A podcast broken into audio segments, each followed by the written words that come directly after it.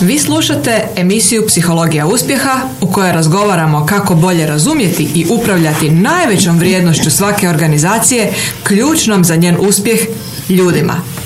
Ja sam Tanja Pureta, organizacijski psiholog i već 18 godina vodim poduzeće Ramiro koje se bavi primijenjenom poslovnom psihologijom. Danas je moja gošća s kojom ću razgovarati o ljudima Jasmina Puškarić, HR, direktorica ili voditeljica ljudskih potencijala u organizaciji Lemax. Jasmina, ja ću odmah krenuti sa prvim gorućim pitanjem, a to je Hrvatske tvrtke su jako im je potrebno e, razne, informatičari razne vrste, agencije za zapošljavanje su pretrpane zahtjevima, očito je da na hrvatskoj tržištu nedostaje informatičkih stručnjaka. Recite mi jedan vaš pogled na to kako vi vidite tu situaciju. Mhm. Je li stvarno tako alarmantna? E, e, I mislim da je alarmantna, da, nedostaje definitivno stručnjaka raznih vrsta. Jel ako pričamo o informatičarima iz prizme Lemaksa, mislim da je samo dobro za reći da pod tim ne podrazumijevamo samo programere. Vrlo često se, kad kažemo IT i informatičari, nekako odmah je znak jednakosti između toga i programera. U našem slučaju su i taj tip kadra, ali i svi ostali koji, ajmo reći da su dio jedne organizacije. Pa tu ima ljudi koji rade i u prodaji, i u marketingu, i u takozvanim customer servisima, recimo kod nas i tako dalje. Nedostaje kadra i mislim da nisu samo agencije za zapošljavanje zatrpane nego i firme koje imaju rekrutere odnosno ljude koji se bave zapošljavanjem unutra, unutar organizacija se bore s tim kako doći do, do najboljih ljudi ima načina ali treba biti jako jako kreativan treba smišljati sve moguće metode koje se zapravo možda inicijalno niste, niste niti, niti sjetili ali da bi nam sve bilo lakše da je tu nešto veći broj mislim da da mhm. tako da ono generalno ovisno o tome koga koga trebate i u kojem trenutku i da li trebate gotovi kadar ili imate prostora za razvit nekoga do određene razine. možemo pričati o tome ono da li je lakše ili teže pronaći pronać nekoga. Mislim da sve tvrtke danas moraju razmišljati o tome kako da ako nema gotovog kadra kako da ujedno oblikuju tu osobu do kraja svojim, svojim, svojim potrebama. Dobro, super. Ono što me zapravo onda zanima je evo predstavite tvrtku Lemax. mm Čime se zapravo bavi i kakve mm kadrove trebate i do kojih je lako doći i do kojih je malo teže. ok, dobro, ajmo ovako iz početka. Znači Lemax je hrvatska tvrtka, hrvatska softverska tvrtka koja proizvodi jedan softver, jedan proizvod, a to je core poslovno rješenje za turističke agencije i za tur operatore i poslujemo na globalnom tržištu. Znači preko 90% je izvoz i to je tako već duži niz godina, od 2011. smo prisutni na stranom tržištu naša strategija o tome što radimo među softverskim rješenjima biti najbolje na svijetu. Što je ovaj, dosta visoki i ambiciozan cilj, ali bližimo se, bližimo se njemu, imamo dosta dobre rezultate. Što se tiče... Imate konkurenciju? konkurenciju u Hrvatskoj nemamo. Ne, ne, na razini svijeta. Na razini svijeta, naravno. Ne, ne, ima konkurenciju u svemu, tako i ovdje imamo, naravno, ali je na globalnoj, globalnoj razini. Ono što već primjećujemo prema tim nekakvim zadnjim, ono zadnjih možda godinu, godinu i nešto, možda čak čak i više dana u tim situacijama gdje konkuriramo za određeni, određenog e, klijenta, da se gotovo uvijek nalazimo među prvih 20, među prvih 10 rješenja između kojih oni odlučuju na, na globalnom tržištu. Tako da to je, to je dosta, dosta dobar rezultat. Um, trenutno nas ima 85 što se tiče firme u cijelosti. Razne profile tražimo. Sad nisam sigurna koliko je tu bitno da idemo e, u, u detalje. Sve, sve, sve se može primijetiti na Eh, web stranicama, ali primarno jesu ljudi zapravo koji su s jedne strane vezani za razvoj tog softvera, znači to su, ajmo reći, programeri, uglavnom inženjeri, ali sa raznim tipovima poslova se bave, a s druge strane je ovaj service dio zapravo gdje vi ste u kontaktu sa klijentom ili u fazi prodaje ili u fazi implementacije, znači konzultirate klijenta kako to nekako rješenje koje su oni eh, kupili implementirati do kraja i kako zapravo sa tim rješenjem postići uspjeh u svojem poslovanju. To je nešto što je, što je ključno. Što je lakše, koga je lakše dobiti? Programere koji samo, idemo reći samo, programiraju ili zapravo ljude koji trebaju biti servis, odnosno koji trebaju imati odličan kontakt sa korisnicima? Pa i jedno i drugo ima svoju, svoj tip zahtjevanosti, ajmo to tako reći. Ako pričamo o, ono, o brojnosti i mogućnosti da dođemo do nekog profila, definitivno programera ima manje, jel, količinski, ako samo o tim razmjerima pričamo. što ne znači da je recimo project menadžere, voditelje projekata uh, lakše za naći, jer tu sad opet pričamo o nešto širem spektru vještina koji su potrebni osobi, pogotovo ako ih zapošljavate već sa nekim prethodnim, prethodnim iskustvom. Mm, tu smo recimo mi pred par godina primijetili da čak nije niti važno zapravo da li osoba prethodno ima iskustvo eh, za određene tipove poslova u IT industriji, nego eh, smo eh, zaposlili ljude koji su iz drugih, ajmo reći, struka, koji su nakon x godina pristali na neki način na on prelazak u potpuno drugu, potpuno drugu industriju. Tako da mislim da iz te prizme je nešto jednostavnije ako pričamo o tome koliko, koliko broja ljudi možemo zapravo naći, ali sve ima svoju, svoju težinu. uh Ko je od njih, dakle programeri ili servis, mm dakle ljudi koji, mhm. koji e, imaju kontakt sa kupcima, mm koje treba više obučavati mhm. ili koji trebaju jedno dulje razdoblje da dođu do svojih punih potencijala? Jer sjetimo se, vama je cilj biti prvi u svijetu, znači trebate imati izvrsne ljude. Dobro, mi, mi tu recimo, ajmo reći da smo, da to nastojimo postići prvo sa selekcijskim postupom gdje od početka imamo poprilično visoke kriterije. To ne znači da ne moramo nekog obučavati, da se razumijemo da, da, da i dalje proširuje svoje vještine i znanja i na neki način znanja što se tiče samog proizvoda i nas kao tvrtke. Ali već od početka imamo poprilično visoke kriterije. To je, to je prva stvar. A druga stvar, mislim da ljude koji su u kontaktu sa klijentom, osim što im treba nekako, nazovimo sad to tehničko znanje, ali znanje o poslovnim procesima, o softveru kao takvom, ne sa tehničke strane, ali tu su im puno, puno širi spektar vještina potrebni da bi to savladali. Pa to ima i prezentacijskih, i komunikacijskih, i organizacijskih, i pregovaračkih vještina, jel? koja mislim da ono ne znam di je kraj po pitanju uh, razvoja. Tako da mislim da tu treba nešto veću, uh, veću uh, energiju uložiti zapravo da bi ljude razvili do razine koju, nama treba. Posebno jer smo po putu vidjeli da imamo neke specifičnosti koje sama industrija ili tip poslovanja zahtijeva, um, a ljudi ne, ne možemo na tržištu naći gotove ljude sa tim saznanjima, ajmo reći. Jasmina, mm s obzirom na to da treba ipak ulagati u ljude i s mhm. obzirom na to da možda u programere treba više ulagati u informatičkom smislu, a u mm ove ljude koji imaju odnose s korisnicima ima, da ih učite mhm. više takozvanim mekim vještinama, mm vještinama rada s ljudima. Koliko su zapravo tehnički ljudi spremni usvajati vještine rada s ljudima. Koliko oni to smatraju da je to stvarno važan dio posla i koliko se žele prepustiti tome da ponekad možemo čuti mhm. mijenjaju svoju osobnost, nisu mhm. više autentični, sad se trebaju mhm. nasmijati, sad trebaju eh, pokazati ljutnju pretvoriti u razumijevanje i empatiju, suočiti se sa raznim zahtjevima. Koliko zapravo tehnički ljudi vole takve vještine i koliko su ih spremni usvojiti? Dobro, moje iskustvo ovdje u Lemexu je pokazalo da jesu spremni. A sad to opet ono mali disclaimer možda ima veze isto već sa nekakvim selekcijskim kriterijima od početka, tako da ono ne bih rekla da njima ove meke vještine nisu potrebne za rad, ali nekakav ponder im nije definitivno toliko velik kao ovima drugima.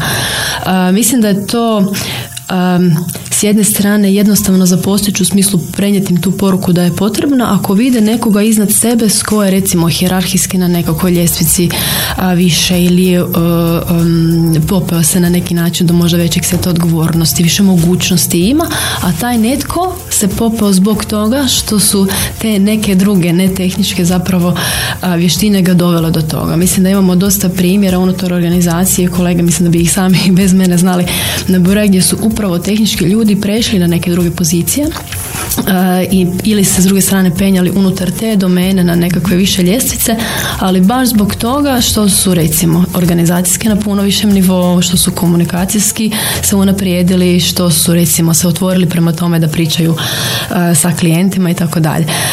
Jedan primjer iz prakse, jedan kolega pred jedno možda tri pol ili četiri godine kad sam ja bila u svojim početcima u Lemaksu, imali smo raspravu oko toga da li se programeri trebaju javljati na telefon i zapravo je dosta to bilo buke oko toga jer mhm. ok, nisu oni tu da se javljaju jel, na telefon. Tako da tu, je zapravo ono jedna ili dvije osobe su na neki način probile taj, taj led, odnosno tu granicu i kad su probile, kad su zbog toga napravile pomak u svojoj karijeri, samim tim su oni bili primjer drugima da je to upravo nešto o čem, o čem ovaj, treba pričati, granicu koju treba prijeći da bi napredovali. Danas je taj kolega kod nas već jedno sigurno četiri ili pet, pet, ja mislim da će možda čak i više ovaj, godina i izuzetno je brzo napredo zbog toga što nije imao granice u svojoj glavi. Sjajno. Glavi, Ovo je fantastična priča. Znači, priča možemo reći i e, ljudima, dakle i programerima i informatičkim stručnjacima mhm. da ukoliko se usude ili ukoliko se ohrabre izaći iz zone udobnosti i mhm. usvojiti neke kompleksnije vještine za kompleksnije zadatke, a ljudi i rad s ljudima je uvijek malo kompleksnije kompleksni zadatak da u principu mhm. mogu napraviti jednu odličnu karijeru. Da, tako je. I dodala bi zapravo ako smijem još to da je zapravo i na ulaznim pozicijama i na nekakvim juniorskim pozicijama ako vam posao sadrži već neku vrstu komunikacije sa klijentom bez obzira da li je ona pismena ili usmena ili poziva ili nekakvih edukacija koje morate odraditi ili sa internim ljudima to je već zapravo ono možda otvaranje nekih vrata na koje potencijalno inicijalno nisu toliko ovaj, otvoreni. Ali tu vele mislim da u Lemaxu možda nije nije toliki e, naglasak na to ili primjer kao što je to možda gledamo sad u općoj populaciji gdje i ljudi koji ne poznaju taj profil dovoljno ne znaju reći ok, oni su zatvoreni, oni ne vole komunicirati, oni nisu zapravo, ali evo na našem primjeru mislim da to, to ne drži vodu. Super. Dakle, idemo se vratiti na tu selekciju. uh Rekli ste da su vaši kriteriji da uopće ljudi uđu u Lemax jako mhm. visoki.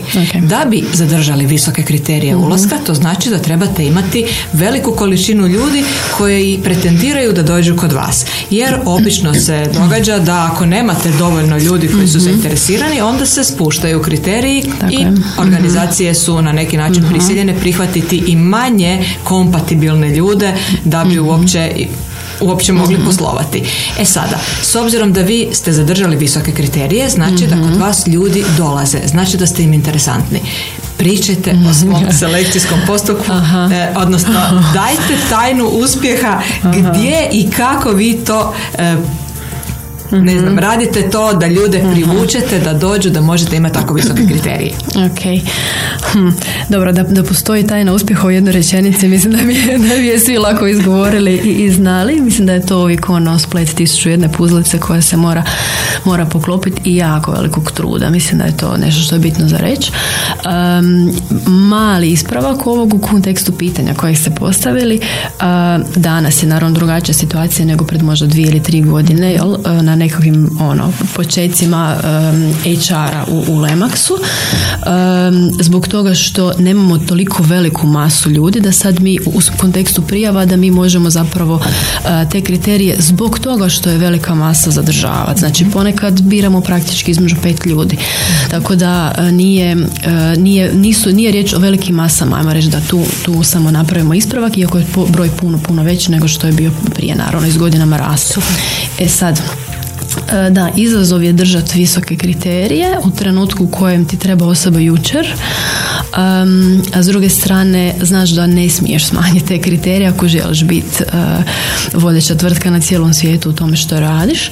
Ono što se nama dogodilo je da u raznim situacijama znamo da moramo negdje fallbackat, ne znam možda najadekvatniji naziv na hrvatskom, jer negdje moramo spustiti kriterij, ne znamo što je to dok ne upoznamo određenu masu ljudi sa tržišta, da vidimo di, di sad mi smijemo recimo smanjiti, ali s druge strane to gdje smijemo, gdje moramo ajmo reći smanjiti ili malo manji ponder staviti na taj kriterij i dalje ne smije biti ispod razine. Znači tu smo se smo morali smišljati jako ovaj, kreativne, kreativne tehnike da zapravo to uh, uspijemo održati i tu je jako važna um, podrška nadređenih, odnosno podrška direktora firme po mojem iskustvu zato što ako je on taj koji zagovara to da nećemo smanjiti kriterije, onda je to nešto što će ih prenijeti na druge voditelje, a onda potencijalno svojom komunikacijom na sve ljude.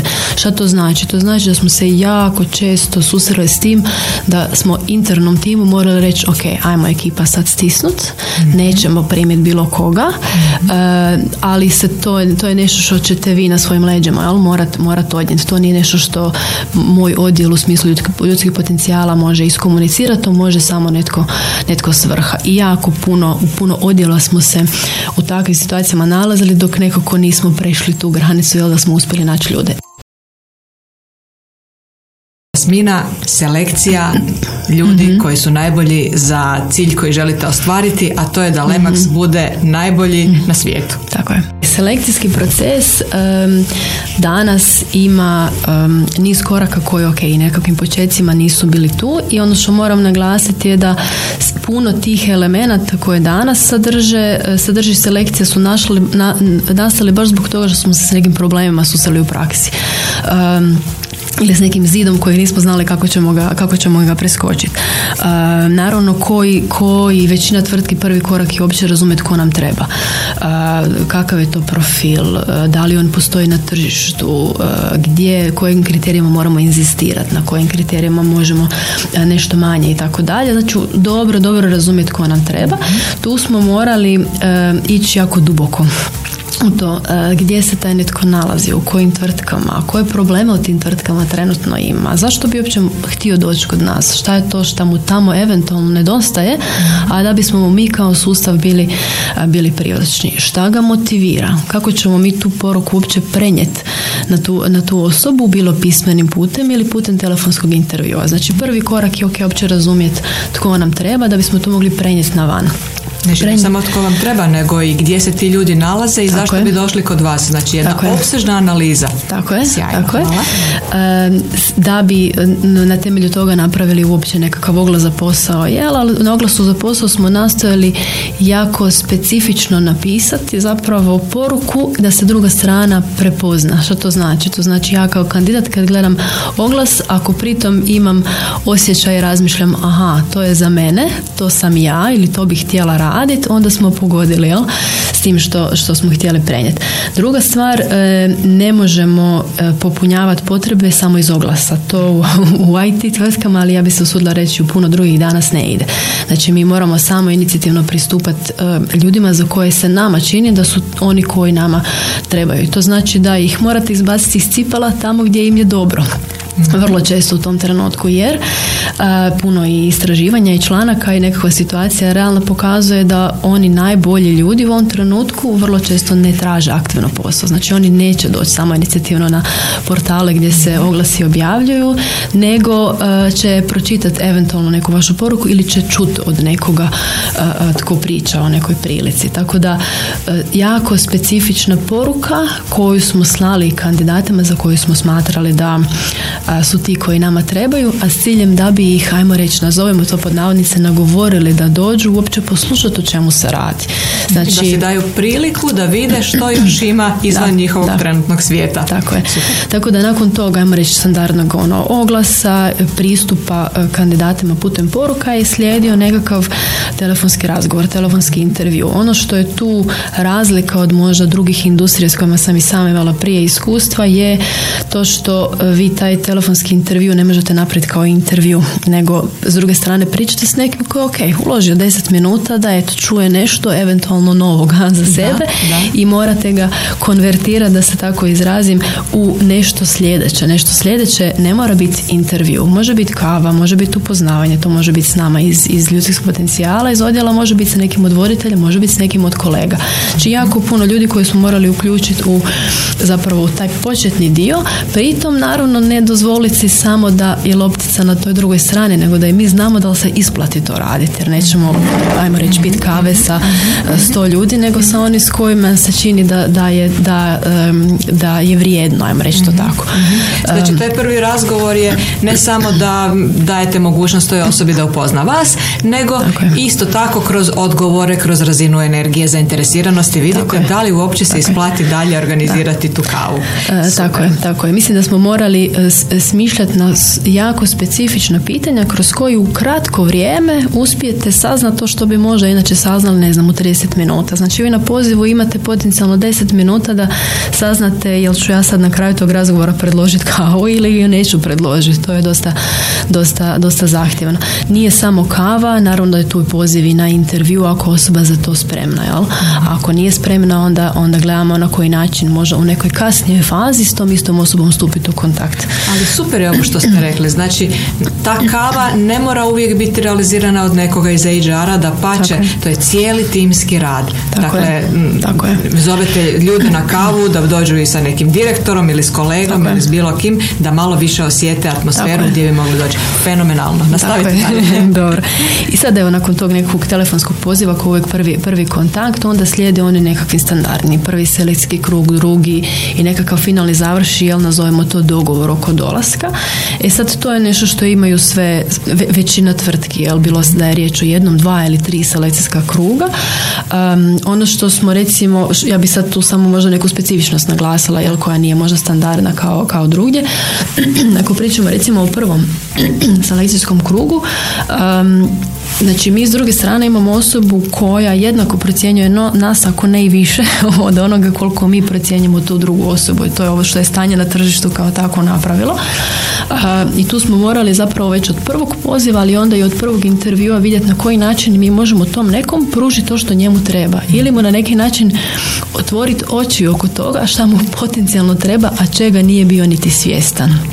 E sad, to smo osim nekakvih pitanja koje su sa nama činila relevantna za to što trebamo, ujedno radili primjerice i prezentacije nekakve šire slike, nekakve strategije naše, znači prikazivali smo strukturu odjela kako izgleda, davali smo ljudima mogućnost da upoznaju nekoga drugoga iz tima, znači na kraju recimo intervjua pozovemo nekoga od kolega da popriča s tom osobom 10-20 minuta, ovisno o tome kako želi. Ne radimo to u 100% slučajeva.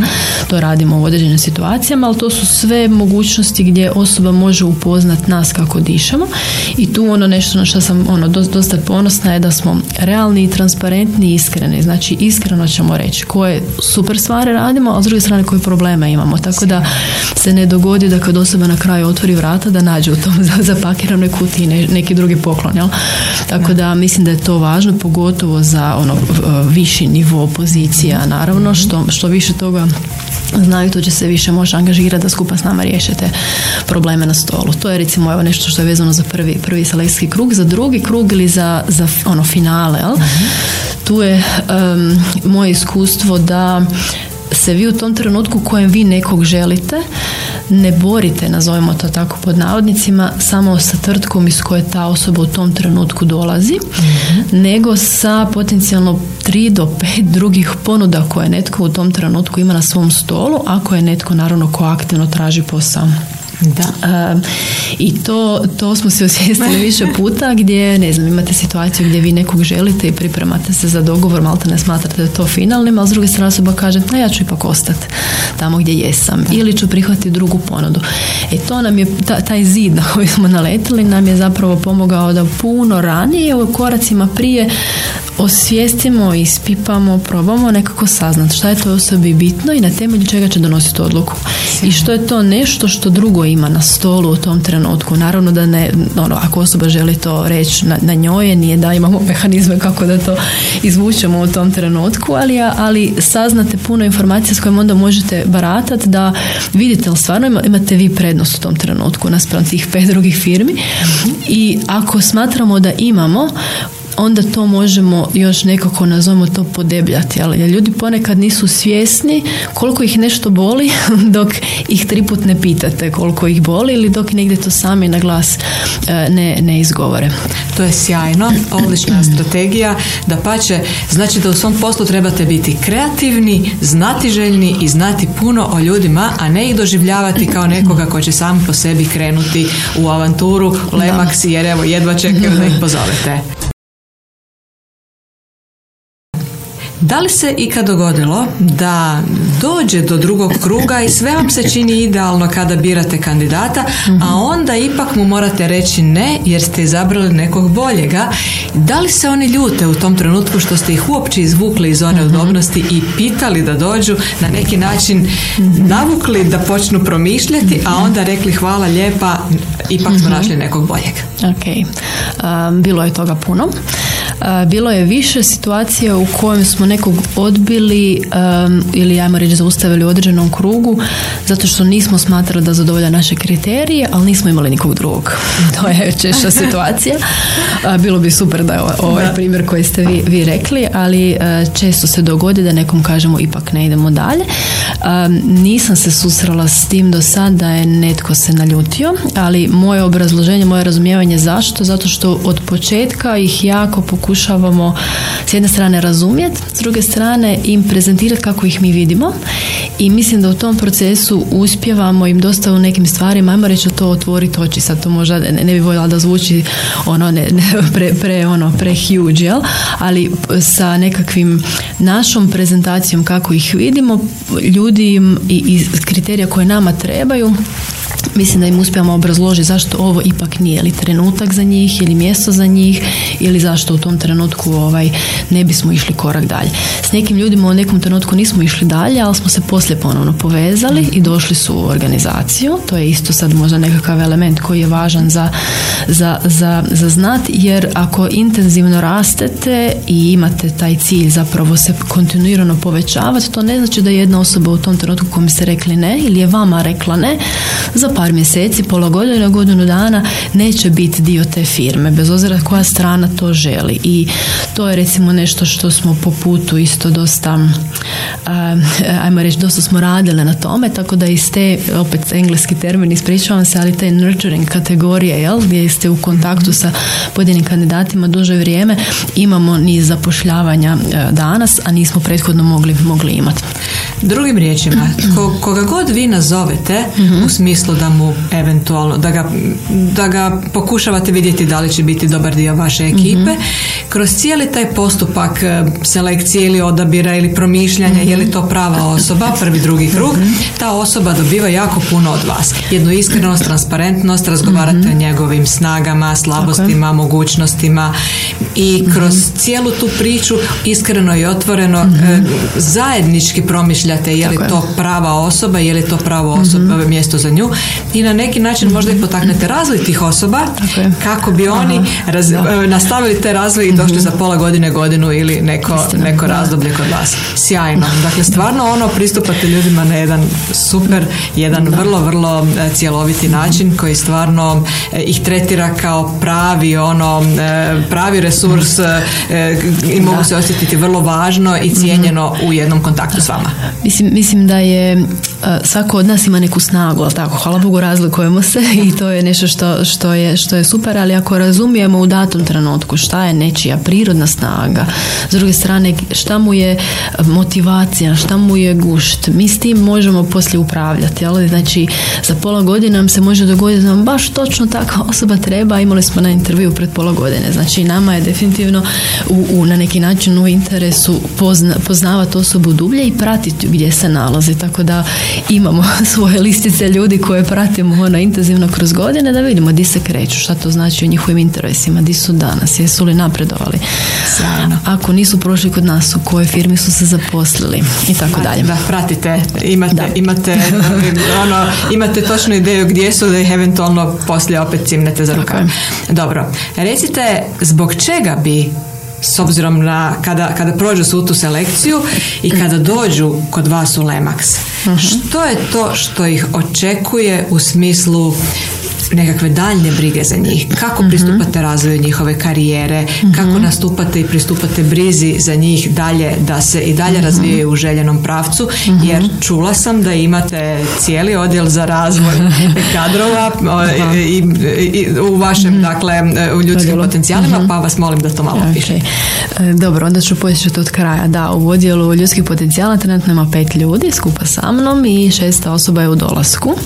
E, da, i to je u prilično ono, vrijedan resurs. E, u ovom trenutku jedno, ono, 60-70% vremena smo orijentirani na zapošljavanje, tako da ajmo reći da one druge teme u kontekstu i razvoja zaposlenika i drugih procesa e, su tu trenutno nešto u manje mjeri. Prvi, prva stvar koju mislim da svaka osoba koja dođe u novu firmu ono, želi osjetiti je da se netko brine za nju ili da joj nauči da joj prenese nekako saznanje. Ako si sam na svom onda se teško možeš snaći. Znači taj nekakav prvi korak uvođenja u posao smo dosta detaljno razradili i nastojali osobu uvesti ono top down kao što se kaže da zna puno stvari i o firmi i o strategiji o tome gdje želimo biti kako to funkcionira u pojedinom modelu i da onda uči ove specifičnosti koje se tiču pojedinog, pojedinog posla.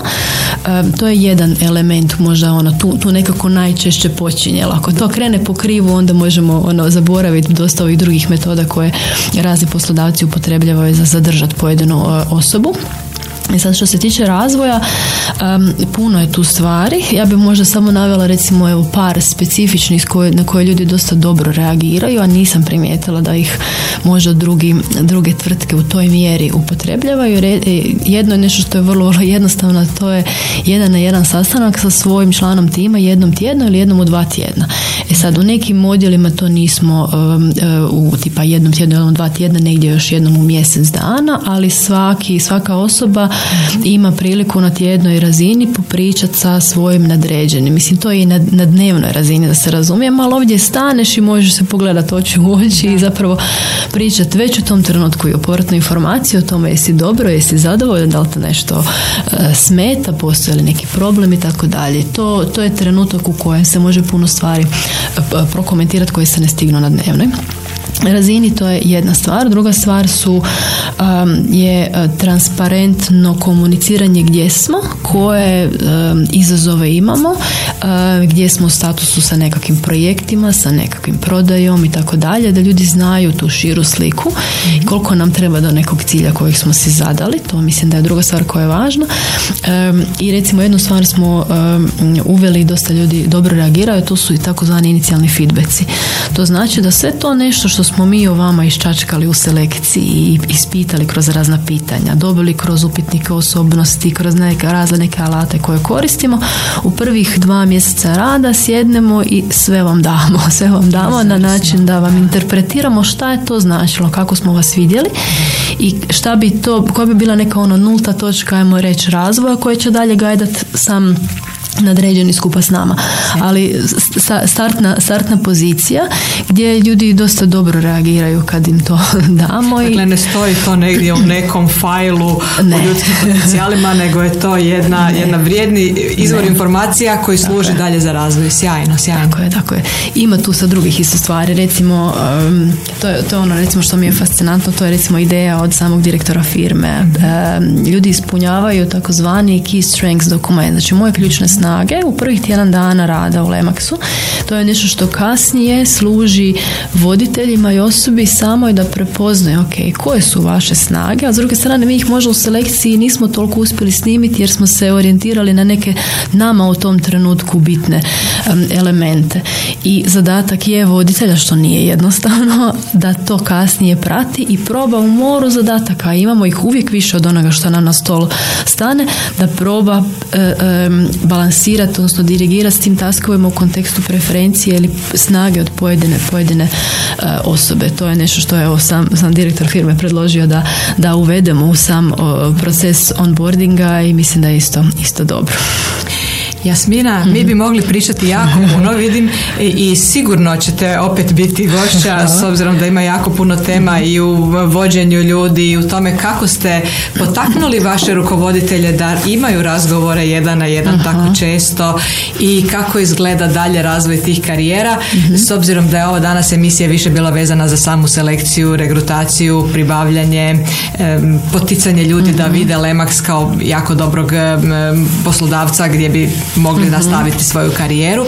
Ja vam zahvaljujem na ovom prekrasnom razgovoru i e, čujemo se i vidimo jedan drugi puta. Doviđenja. Doviđenja, hvala.